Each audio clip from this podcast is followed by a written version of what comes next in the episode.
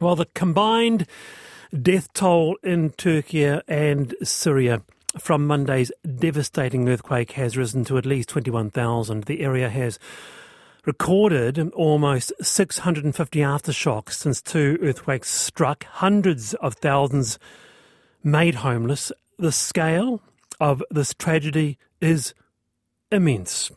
And from his home in Melbourne, Salih Yucel was clinging to hope that his sister could be pulled alive, trapped under the ruin of a three-storey building. And after waiting for news for 48 hours or so, Salih has had the terrible news yesterday that his sister has passed away. Dr. Salih Yucel, welcome to the panel. Thank you, Wallace, for having me. And look, I just want to acknowledge your sister Remzi's passing in what will no doubt be an extraordinarily painful moment for you and your family, Salih. Yes, it is. Not just my sister. About 20 of my relatives, they passed away during that earthquake. My sister, my cousin, and his daughter, grandchildren, my brother's wife, family. So totally 20 people died from my family, because the city that I was born, almost 80% of the buildings either collapsed or damaged, and still the people are under the rubble.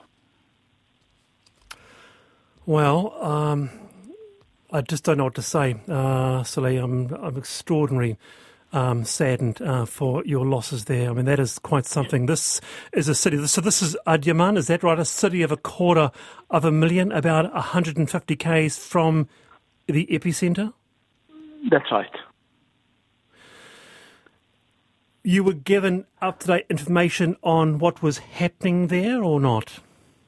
I'm in contact with my family members, although the connection is limited because no internet or is not stable, and no water, no sewage, and so the weather condition is very, very, very difficult. But the official figure of the death is much more than what has been said in the media, because many people, they just take their deceased and bury it without even letting government or authorities know, because in Islam the burial should be happen as soon as possible. So that's why from in the villages, in the rural area, even in the cities, many people who are buried were not registered. So the number are very, very high. Yeah. So, Lil, we have a panel with us this afternoon. It's a panel program, and Ruwani joins us as well as James. If they can, if possible, jump in and might ask her a comment or a thought. Ruwani, do you have any comments to make on this? Oh, Salih, just sending you, it's just devastating, and to lose that many family and to have that, real connection as well to that loss. I mean, we feel it, without having that connection, I can't even imagine.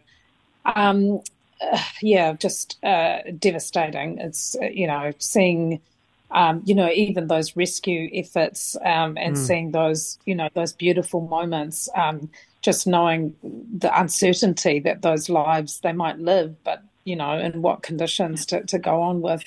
Would you say, Salih, the infrastructure there, like, would that have been a major, obviously, this is such a it was such a forceful quake, but the infrastructure we're talking about wouldn't have been that great as well in these buildings?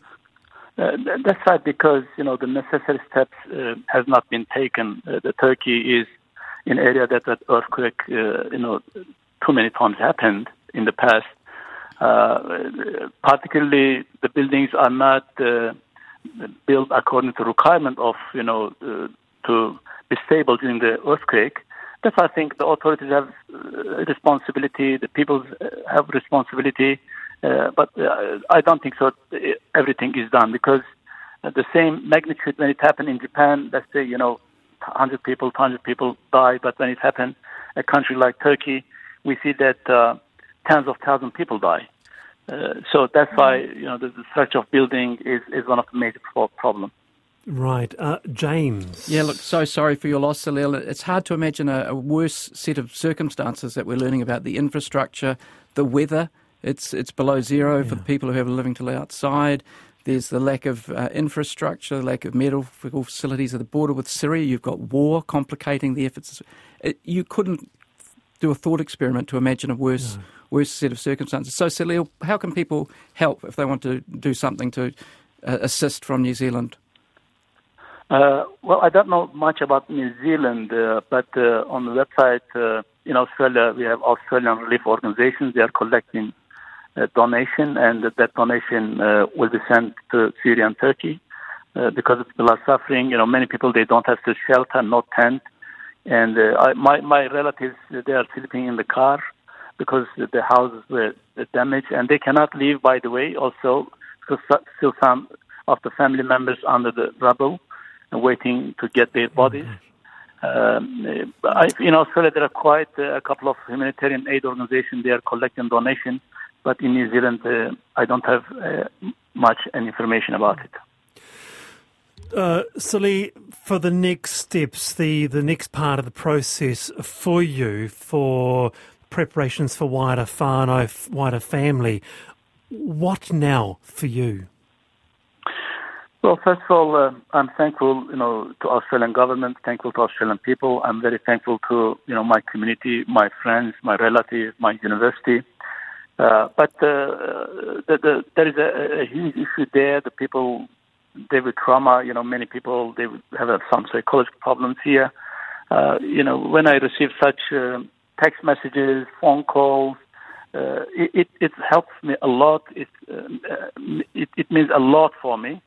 And in addition, I'm trying to use my emotion for the good purpose, for the common good, keeping myself busy with the good things, keeping my family to good things.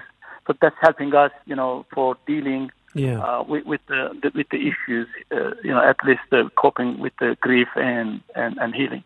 And it's quite hard to imagine, Dr. Yucel, but I do understand that this happened, and yet you're a lecturer. You didn't miss class. Yes, I didn't because some of my students, they were waiting for 2 years due to COVID. We couldn't make it. I did not want to cancel it because these students, they are going to be chaplains, so they're going to provide emotional care, spiritual care for those who are in need, the patients in the hospital and in the crisis. And some of my graduates, for example, they joined the crisis chaplain in New South Wales in the bushfire. So that's why I did not want to, delay my course. And but I'm thankful to my students. They also provided me a lot of help. I think one of the best therapy for me it was be with them and teaching and learning from them. Dr. Yucel, I really appreciate you taking the time out for us to come on to Radio New Zealand. Thank you. Thank you so much. Amazing. Yeah, be well. You okay? Yeah, not really, no. What do you say, eh? What do you say? Yeah. It is 4:50. You're on the panel on RNZ National. And if you missed that, we were talking to Dr. Salih Yucel, who was clinging to hope that his sister would be put out of the rubble, but no, she and 20 family members have passed away in the city of Adıyaman in Turkey.